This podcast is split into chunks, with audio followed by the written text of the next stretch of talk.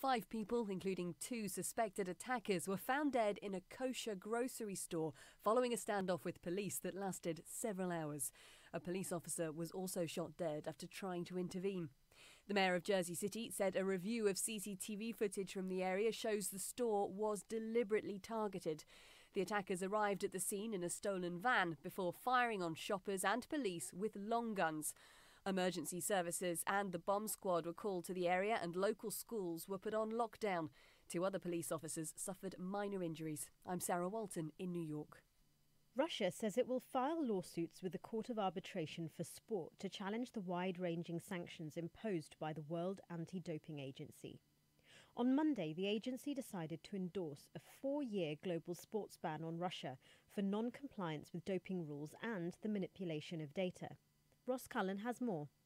The World Anti Doping Agency's decision to strip Russia of the right to compete under the Russian flag in next year's Olympics in Tokyo and other world tournaments over the next four years was not a major surprise to Moscow, but it's still spoken out combatively, with the Speaker of the Upper House, the latest politician, to condemn the ruling. Valentina Matvienko said, We cannot accept this decision. We must fight our corner in court and prove our case. She added that sports must be clear of doping and of politics. Meanwhile, the Russian boxing team has become the first to announce its abstention from next year's Olympics over the WADA ruling, saying it's unwilling to compete in the Olympics without the Russian flag. Ross Cullen, Moscow. Greta Thunberg has become this year's Time magazine's Person of the Year. The magazine has held this tradition ever since the 1920s, but it's the first time they've crowned a teenager, making the 16 year old Swedish climate change activist the youngest person ever to be named. Gillian Wolfe reports.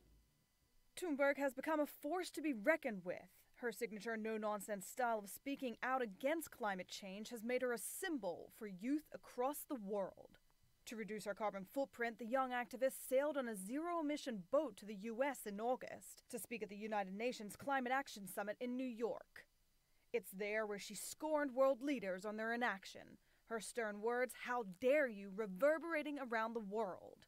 Her actions also putting her in the running for this year's Nobel Peace Prize, making her one of the youngest people ever to be nominated for that as well. U.S. President Donald Trump, Democratic House Speaker Nancy Pelosi, the Hong Kong protesters, and the anonymous whistleblower who triggered Mr. Trump's impeachment inquiry were all in the running to become this year's Time magazine's Person of the Year. From bureaus worldwide, this is FSN.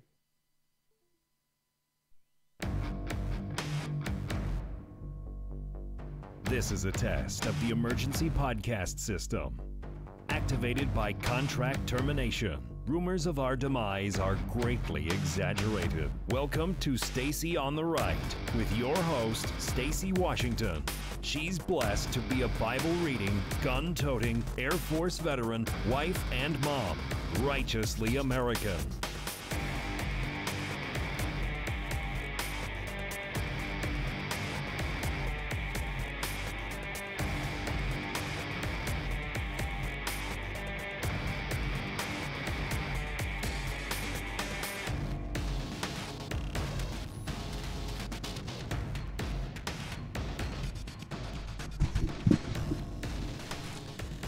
Welcome. Hey, welcome to the program today. All right, so great news. Starting to show off with some fantastic news today. We're going to talk about, first of all, I, I know you probably heard Greta Thunberg has been named Person of the Year for Time Magazine. That is a ludicrous bit of farcical behavior on their part. We're going to talk about why that's so crazy. Uh, we are also going to be here um, discussing the climate change fears of this teen uh, woman, uh, young woman, that they're baseless, based on empirical evidence. So we're going to dive into that, and you're going to be able to find that story over at StacyOnTheRight.com. Uh, huge thanks to people who are right over there now, just checking out the the show, checking out the content there. Share the StacyOnTheRight.com website. That's that's my Christmas request. Um, share it, share the show, and also check out our Patreon account if you want to support us there. We'd be really happy with that. Okay, so we're going to discuss that, but we're going to start off with the Pentagon suspending flight training for Saudi students after the Navy uh, naval base shooting at Pensacola Air Station. So they're undergoing a broad review of their training of international service members. So they currently have 852 Saudi students who are being trained there, they will be paused during the review. They will not be training. And the stand down will last for the duration of the review. The Saudi Arabian government is reportedly supportive of the decision. President Trump said last week he'd spoken with the Saudi king, who expressed his sincere condolences following the shooting. So, one of the things that I'm really excited about with this story is that it's action on the part of President Trump and the Pentagon to basically acknowledge that there's a problem with the flight training program. And instead of just continuing to sweep it under the rug or act as if it's not real, they're going to take the extraordinary measure of pausing the training. This is what they should do. This this is not uh, this, this they say it's an extraordinary measure, but is it? If you have people that you're training how to fly killing you do you say, well, it would be a little too extreme to pause their training? Maybe we should just let them keep going. Or do you say, you know what? This looks bad. Let's go ahead and do something about this. So that's what they're doing. And I got to tell you, they're right. They're utterly correct. I'm excited about it. I'm glad they're doing it. I can't wait to see what their investigation turns up.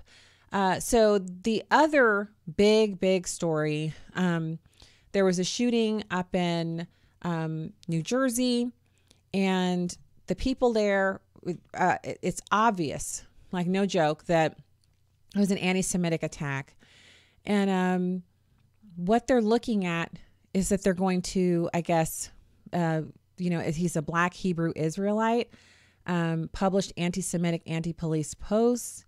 He targeted the, the Jewish supermarket in order to do his attack. And um, I just wonder will we find out later that there were some warning signs that people knew that this guy was deranged and they just didn't say anything or they didn't do anything about it? Um, the Jersey City shooting, he actually, in addition to anti Semitic things, he published anti police posts. Uh, he was actually in a prolonged firefight in Jersey City, New Jersey. Six people died, including one police officer. And so, this is the kind of stuff that we see in the movies, only the good guys don't die. Well, the reality is when the police get in a shootout, it is dangerous and it could end up with our officers losing their lives. So they also found the investigators a, a manifesto style note inside of his van, the shooter's van. The law enforcement official and another official familiar with the case are reporting this information. Uh, the, the document was brief but rambling, suggested no clear motive. Uh, they also found a live pipe bomb inside the vehicle and there's uh, other attackers who were killed in the firefight. None of the three victims inside the store have been publicly named, but multiple people connected to the Jewish community in Jersey City have identified two of them um, as the market owner and his wife. And they were 33 years old and 24 years old. Surveillance footage shows the market was actually targeted. They um, they were looking for a kosher supermarket. They wanted to kill Jewish people. They stopped in front of the door there, calmly opened it, and they had two long rifles with them. And after one of the attackers left the van, they walked past others on the street and aimed at people inside the kosher market. So they weren't just looking for any random person to shoot, they wanted to shoot Jewish people in the kosher market. It didn't begin with the gunfire between the police officers and per- police officers and perpetrators and then move into the store. It actually started inside the store where the perpetrators were trying to gun down Jewish people. Um, so they actually shot well, and so the two assailants are uh, a man and a woman, and they were in a U-Haul van in a cemetery near the kosher market because the van had been linked to a homicide over the weekend. And video surveillance footage shows the assailant shooting the detective and then driving away, ending up in front of the kosher market where they park and enter the store with the guns blazing. And then for much of at least the next hour, residents nearby and blocks away could hear rapid bursts of gunfire coming from the area around the market. And the two people who were killed were members of the Hasidic community there. So it's it's a very sad story. Um, we'll we'll find out lots more about the assailants, and of course, they're now combing their their social media posts and all of that, and we'll see what's what's what's what. We'll learn more, um, and that's about it. That that's it's a depressing story. It's sad, and it, it just makes you you just feel kind of powerless when you hear stories like this because they were inside the market and they didn't even have time to defend themselves. They literally just in the market working. You look up and someone's in there shooting. Um, and it just makes you wonder what, of course, the human heart, wicked, depraved. Um, so it's just just so sad. Two young people snuffed out like that um, when they were so young. So, uh, so uh, anyway, um, we we're gonna move on from there, and now I know that there's how can I say this nicely?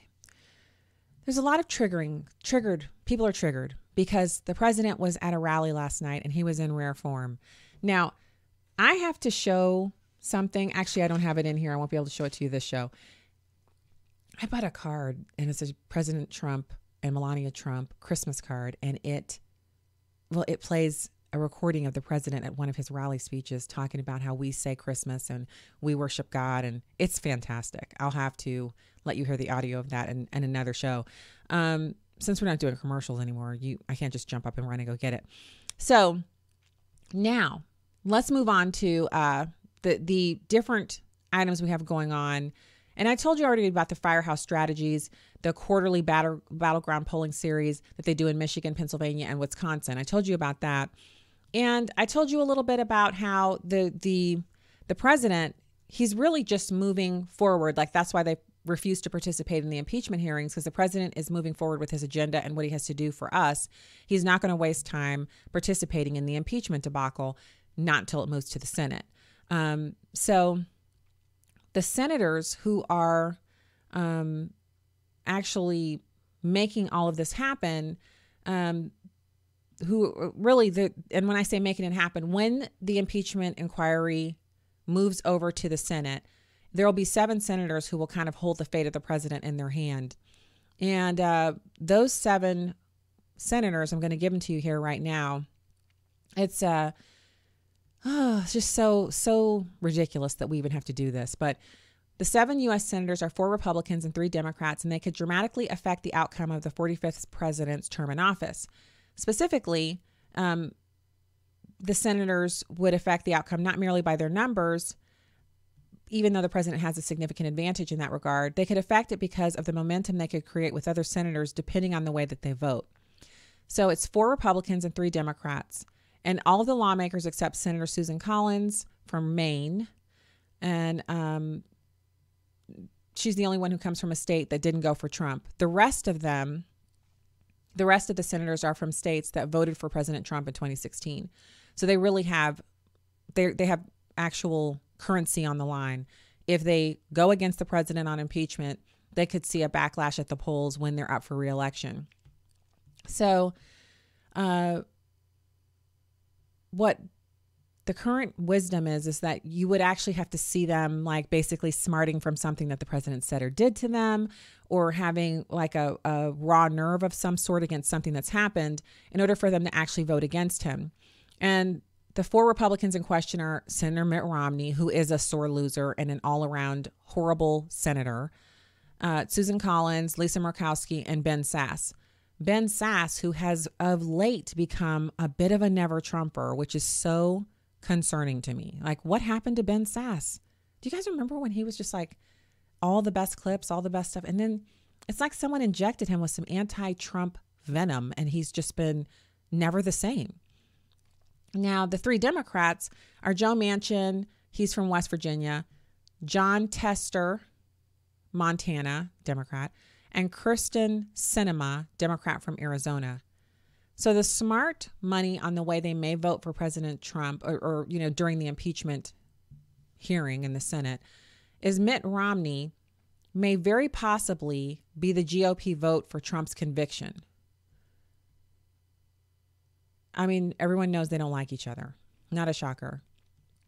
Also, there's a certain smugness and arrogant nature of, of Mitt Romney that kind of you think to yourself, why would he vote against the president? Why would he vote against his own party? Well, because he wants to be president himself, and he doesn't see it as being out of the or, out of the the pale. He actually thinks. Now, I know you're probably think you, you might be sipping your coffee right now, and you're thinking, "Don't say it," because you don't want to snort your coffee out through your nose. But I'm gonna say it. Mitt Romney thinks that he will be the president. He could run and be the nominee. That's what he thinks.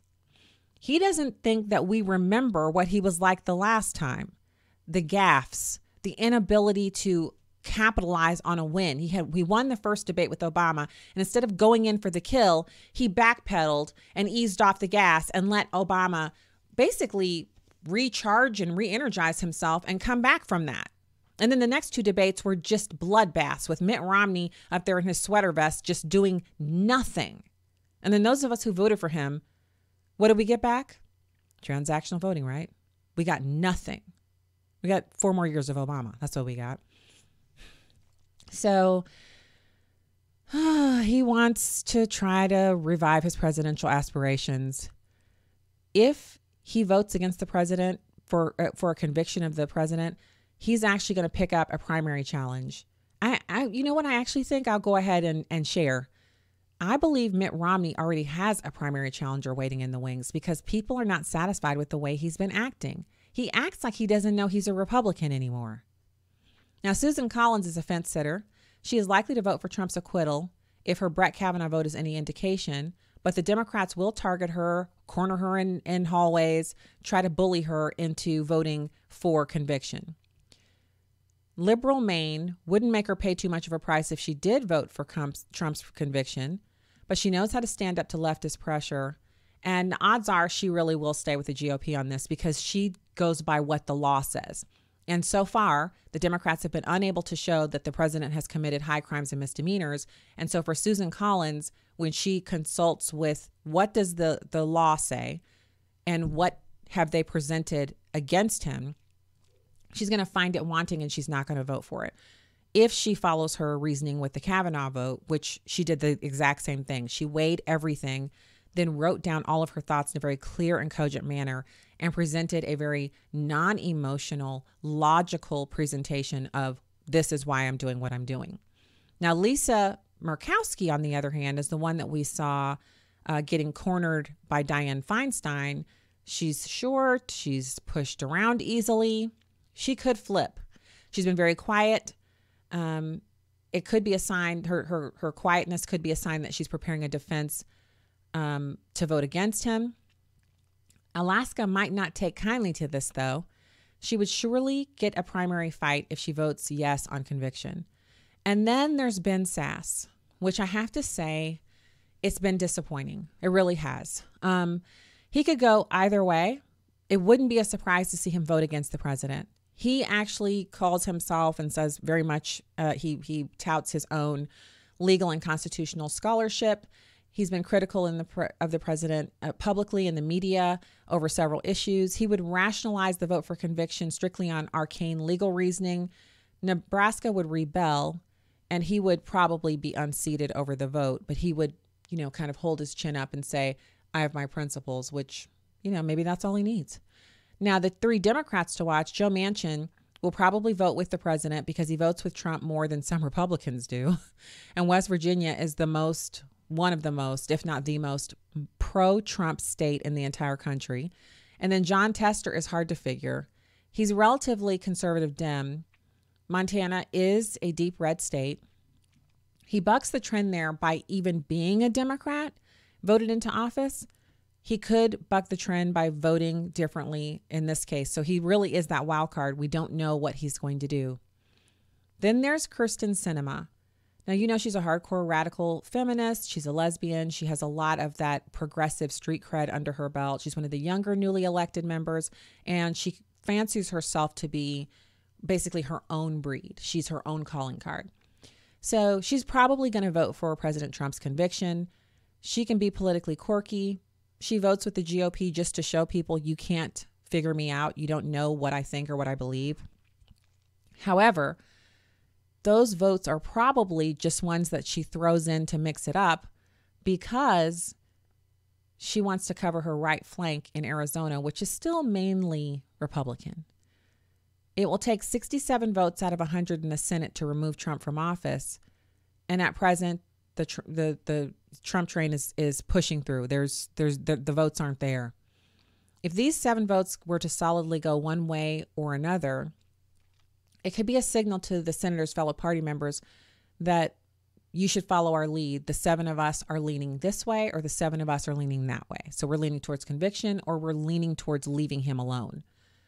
So we got to keep a close eye on them. Um, I, I actually feel like it's it's to me it's depressing that we're even having this conversation that we're wasting the taxpayers time on this but it, that's what's happening. So the question is do we do we say oh well you know let's go with the flow no. Let us continue as americans to pray for the president not just for his health and well-being and for melania and barron and all the other trumps that's you know so many wonderful trumps but for his leadership for his peace of mind for his health and for him to be able to serve out the remainder of his first term in office. In addition to that, for his chance of being reelected not to be damaged by this because he deserves an opportunity to run for office fairly and freely, just as the Democrat candidates are doing. It doesn't, it's no one's fault that they're um, like not good at it. That's not a reason to impeach Donald Trump because they're not good at what they do. All right. So uh, in other news, Nancy Pelosi has been out talking more trash, and she said that the impeachment has actually, here's the quote impeachment has been going on for, quote, two and a half years, actually. These people, they don't actually feel the compunction not to tell us the truth, which is that they're just out to unseat him because he beat Hillary. So, putting a pin in that for a second, have you been going uh, back and forth with people who are telling you that it's going to be someone else, that some other person is going to come in and swoop in and save the Democrats and and you know be the nominee. Some secret person who has a lot of name ID, which makes me think of Mark Cuban, who isn't necessarily a Democrat, but he's also not necessarily uh, a Republican. He's pretty much a uh, well, he's he's a he's conservative. He's conservative fiscally. I want to. I, I didn't want to. I was kind of tripping over that because I want to make sure that I'm not mischaracterizing him. He's socially liberal, fiscally conservative, which means he's a moderate. So, if he's, you know, if we believe in the whole moderate thing, uh, but he's that means he could theoretically you know, if the Democrats are really looking for somebody who could speak coherently, has a lot of name ID, which Mark Cuban does, he's on television all the time, and not just CNBC and Fox News, he's on regular television all the time. Um, it seems to me like he could probably get some traction on the Democratic side, but would other Americans trust him? And would Americans in the middle who are maybe they were Trump voters last time or they planned on being Trump voters this time because of the antics of the Democrats, would they say, oh, well, wait a minute, this is a new face. Maybe he'll rein the Democrats in and vote for him? He's a business guy, not a politician, unconventional background for entering into politics. Um, what would Americans say to that? I know I wouldn't want to vote for him because my issue is pro life, and it should be for every Christian. If it's not your top issue, it should be one of your top three issues. And if Mark Cuban is socially liberal and is pro quote choice, end quote, then that would still rule him out, would it not? So we'll see. Um, Pelosi went on to say, I think we're not moving with speed. Was it two and a half years ago they initiated the Mueller investigation? It's not about speed, it's about urgency. One of the charges against the President of the United States, saying he was violating the oath of office by asking for government to interfere in our election, undermining the integrity of our elections, if we did not hold him accountable, he would continue to undermine our elections. Nothing less is at stake than the central point of our democracy of a free and fair election not to be disrupted by foreign powers. What a load of, to borrow a word from Joe Biden, malarkey. Can you believe this just utter lunacy? Well, there it is. So um, that's her admitting that everything that they've done, even like the Mueller investigation and the Mueller report, which showed that he didn't interfere in the election, that he didn't do that. It doesn't matter that they have a report that says, don't worry, he didn't do it. What matters to them is that they impeach him regardless. That it's just, he just has to be impeached. He has to be removed from office. This is the punishment for beating Hillary Clinton. Hmm. Very, very, very telling that she would admit that. All right, so um, last topic for today. We and we have kind of a light show because we have LifeZette TV tomorrow and then the live stream. So we have two programs that are going to be going on. Um, and we talked about the Jersey City shooting. And so I said we were going to talk about Greta Thunberg and her 2019 Person of the Year garbage. So she's a 16 year old climate activist and she's been named Times 2019 Person of the Year. They call it the power of youth, and she's standing on a beach looking 12. She doesn't even look 16. She's an angry little thing. Um, and what's funny to me is that when people are talking about her being the person of the year, it seems like they would go in and research the things that she's talking about so they could either agree with her or disagree with her. So that's what we're going to do right here, right now. I have a bunch of really great information here from James D. Agresti, and he's talking about Greta's comments on the climate. So, one of Greta's primary, like this, she makes the statement everywhere she speaks, is that she's one of the lucky ones who's not already dying from global warming. And she claims that today's emissions levels, our remaining CO2 budget will be gone in less than 8.5 years. She thinks that if we exceed this so called budget, we risk, quote, setting off irreversible chain reactions beyond human control, end quote. Now, why a 16 year old would be our top expert on this is beyond me, but let's, co- let's continue. She actually is not unusual in her beliefs for her age group. A lot of 16 year olds and young people um, believe the same tripe, this dribble. Scott Rasmussen slash HarrisX found that 51% of U.S. voters under the age of 35 believe it's somewhat likely or very likely that the Earth will become uninhabitable and humanity will be wiped out in the next 10 to 15 years. Thunberg says her fears are justified by more than 30 years of crystal clear science, but as detailed below, it is simply not true. Exactly 30 years ago in 1989, Climatologist Stephen Schneider, the creator of the journal Climatic Change and one of the founding members of the UN's Intergovernmental Panel on Climate Change, told Discover magazine that in order to reduce the risk of potentially disastrous climate change, we had to, quote, get some broad based support to capture the public's imagination. That, of course, entails getting loads of media coverage, so we have to offer up scary scenarios, make simplified, dramatic statements, and make little mention of the doubts that we might have. This double ethical bind, which we frequently find ourselves in, cannot be solved by any formula. Each of us has to decide what the right balance is between being effective and being honest. I hope that means both. So he demonstrates a willingness to tell half truths, compromise honesty for the sake of being effective, and basically dupe people who don't know much about what he's talking about. So he's a charlatan. This is 30 years ago, he outlined this plan. Now look at where we are today. In 1989, the same year that Schneider laid out this plan, and when Thunberg says the clear scientific record began, you think that's a coincidence? High ranking UN officials and EPA scientists predicted ruinous effects from global warming unless timely actions were taken to prevent it. These included projections about plants, forests, extinctions, agriculture, flooding, rainfall, hurricanes, and human health. Comparing these forecasts to the actual outcomes or crystal clear science is actually revealing. Now, the first thing that I, in my mind, I think about when I hear these, you know, uh, flooding, rainfall, rainfall, hurricanes, human health, I think about the movies they put out, like 2012, which at our house it's a favorite. We there's nothing better. We'll be someplace like some, i remember the last time we watched it we were in a hotel at um, a basketball tournament for one of the kids. And we were in between. We had like four hours to kill. We'd had some food and we had to go back you know so we these four hours. And um, we're in the hotel and my son is like we should watch a movie. I'm like yeah what do you want to watch? And we all turned to each other in unison and we're like 2012 so we pull up the the TV in the hotel room.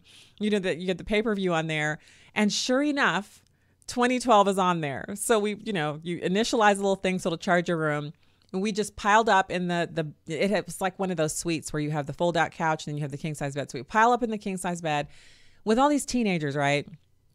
And we just watch this movie. And we we laugh at it and make fun of it because there are some glaring inconsistencies in the movie. But it is very entertaining. But there's a caveat to that because it can be entertaining for us as a family because we don't believe that catastrophic climate change is anthropologically motivated. In other words, human based climate change, not a thing. And we all know, based on what Dr. Hugh Ross has taught us, that if we want to significantly impact the warming pattern that we have been in, all we have to do is replant the significant portions of the Sahara Desert that have been deforested. So the Sahara Desert is bigger than it should be because of deforestation by Africans who they travel there, they, they basically cut the wood down and burn it for fuel. So you give those African nations um, that, that are bordering the Sahara, you give them the fuel that they need so that they don't have to cut the trees down. Then you plant the trees and push back, you know, push the Sahara back. The more trees you have, the more CO2 is re- re- is released. You have, you know, boom, there it is. are you kidding? So why should we all why are we all cowering underneath our desks at work worried about what's going to happen when we could just do that and move on? We could just be happy. Well, I'll tell you why. Because liberals, they don't want to be happy. They're not happy and they want everyone else to be as miserable as they are. Bam, bam, boom. Right? So, um, in 1989, William H. Mansfield III is the deputy executive director of the United Nations Environmental Program wrote, quote, "The global warming may be the greatest challenge facing humankind. Any temperature, any change of temperature, rainfall, and sea level of the magnitude now anticipated will be destructive to our natural systems like plant life. In reality, a 2016 paper in the Journal of Nature Climate Change examined three long term satellite data sets and found a persistent and widespread increase in greening or plant growth over 25 to 50% of the global vegetated area from 1982 to 2014 whereas less than 4% of the globe had less greening over the same period. So these findings support an updated 2003 paper in the journal Science, which found that a principal measure of worldwide vegetation productivity increased by 6.2% between 1982 and 1989. The authors note that this occurred during a period in which human population increased by 37%, the level of atmospheric CO2 increased by 9%, and the Earth had two of the warmest decade, decade two of the warmest decades in the instrumental record. So we could go on. There's data and research here on how wrong they were about their predictions pertaining to forest and trees, extinctions, agriculture. There are even charts and graphs. You guys know I love a good chart and graph. Flooding, rainfall, hurricanes. This is a comprehensive report I'm reading to you. Human health, tipping points. So I'll just go down to the conclusion. And by the way, this is one of those ones where if you print it out, if you go to stacyontheright.com, um, where this will be up live right after the show, and you click on it and print it off on your printer, go into the reader view, print it off, you know, front and back pages. It's something you could have your kids read after dinner tonight. You could read it, your spouse could read it, and then you'd be fully equipped to debunk anyone who's literally hysterical about the possibility of the climate changing and doing something awful. Do you see what I'm saying to you right now? They're lying. They've admitted in their open plans, they didn't even hide their plans to dupe people into thinking that our planet is something horrible going on. They had no proof, but they said, you know, even even our doubts we don't want people to know about. We just want people to be concerned about the climate. And now that we're in the throes of a full-on hysteria about climate, we're finding out that these people have been lying the whole time. So, in an article, according to this article um, in Time magazine, Thunberg cited more than 30 years of scientific evidence showing the consequences of perpetually warming globe. Now, that's a misleading description of her words. In reality, she merely claimed this was so without presenting any scientific evidence to support it. The wide array of environmental and human welfare indicators related to climate change have stayed level or improved for the past 30 years. In other words, human life, human welfare, environmental welfare, all of those areas are demonstrably and materially better now than they were back when she did her, you know, the, the, the start of this catastrophic period. So 30 years ago. Over the past 30 years, things have improved dramatically, to put it simply. This includes, just in case you're wondering, because I listed this stuff off before, measurable, measurable positive outcomes of plants, forests, extinctions, agriculture, flooding, rainfall, hurricanes, and human health. True, crystal clear science is at odds with Thunberg's beliefs. Now, don't tell Time Magazine, who just gave her the Person of the Year. They're doing that because they're politically motivated. So, we have to go to genuine science. We have to be motivated by genuine science. When we're not motivated by that, we find ourselves in in just it's a it's a terrible place for us to be. And I don't I don't want to for one second act as if we don't have like environmental concerns or that we don't we don't want to recycle or or or do things to to keep the environment clean. Of course we want to do that.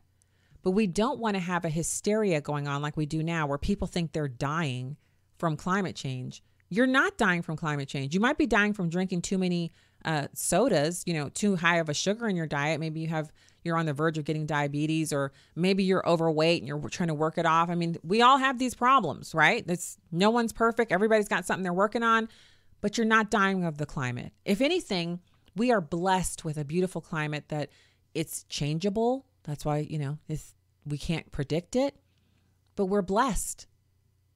And the other part about the climate that is honestly so wonderful is that as we have developed humanity technologically, we are less impacted by the negative aspects of the climate. So, yes, hurricanes are still horrible, tornadoes still devastating and, and bad, but we have early warning systems for both of those so that we can get out of the way of the harm. And we have insurance that we can utilize to repair damages done by these things. But the best part is that the less frightening parts of the climate, like extreme heat, extreme cold, our technology protects us from that whether it's our heating and cooling systems or energy efficient buildings and and you know even the new clothing that's out there that you can purchase that it's thinner and more lightweight but provides more protection from the elements. We I just come on y'all. Things are great. they really are.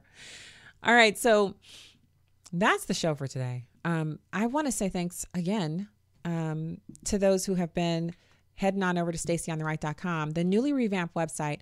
Check it out. Share the show from over there on your Facebook page, on your Twitter feed, in any large groups that you might be in on Facebook or uh, Instagram, wherever. Just post those links all over the place and let's see if we can get traffic running and having a great time. And um, it's been a pleasure to be with you. You're going to have a show on LifeZette tomorrow as well, and we're it's going to be an interview with an Heritage Foundation fellow we'll have on the show at LifeZette TV. And then we'll have the live stream here with more great content from yours truly.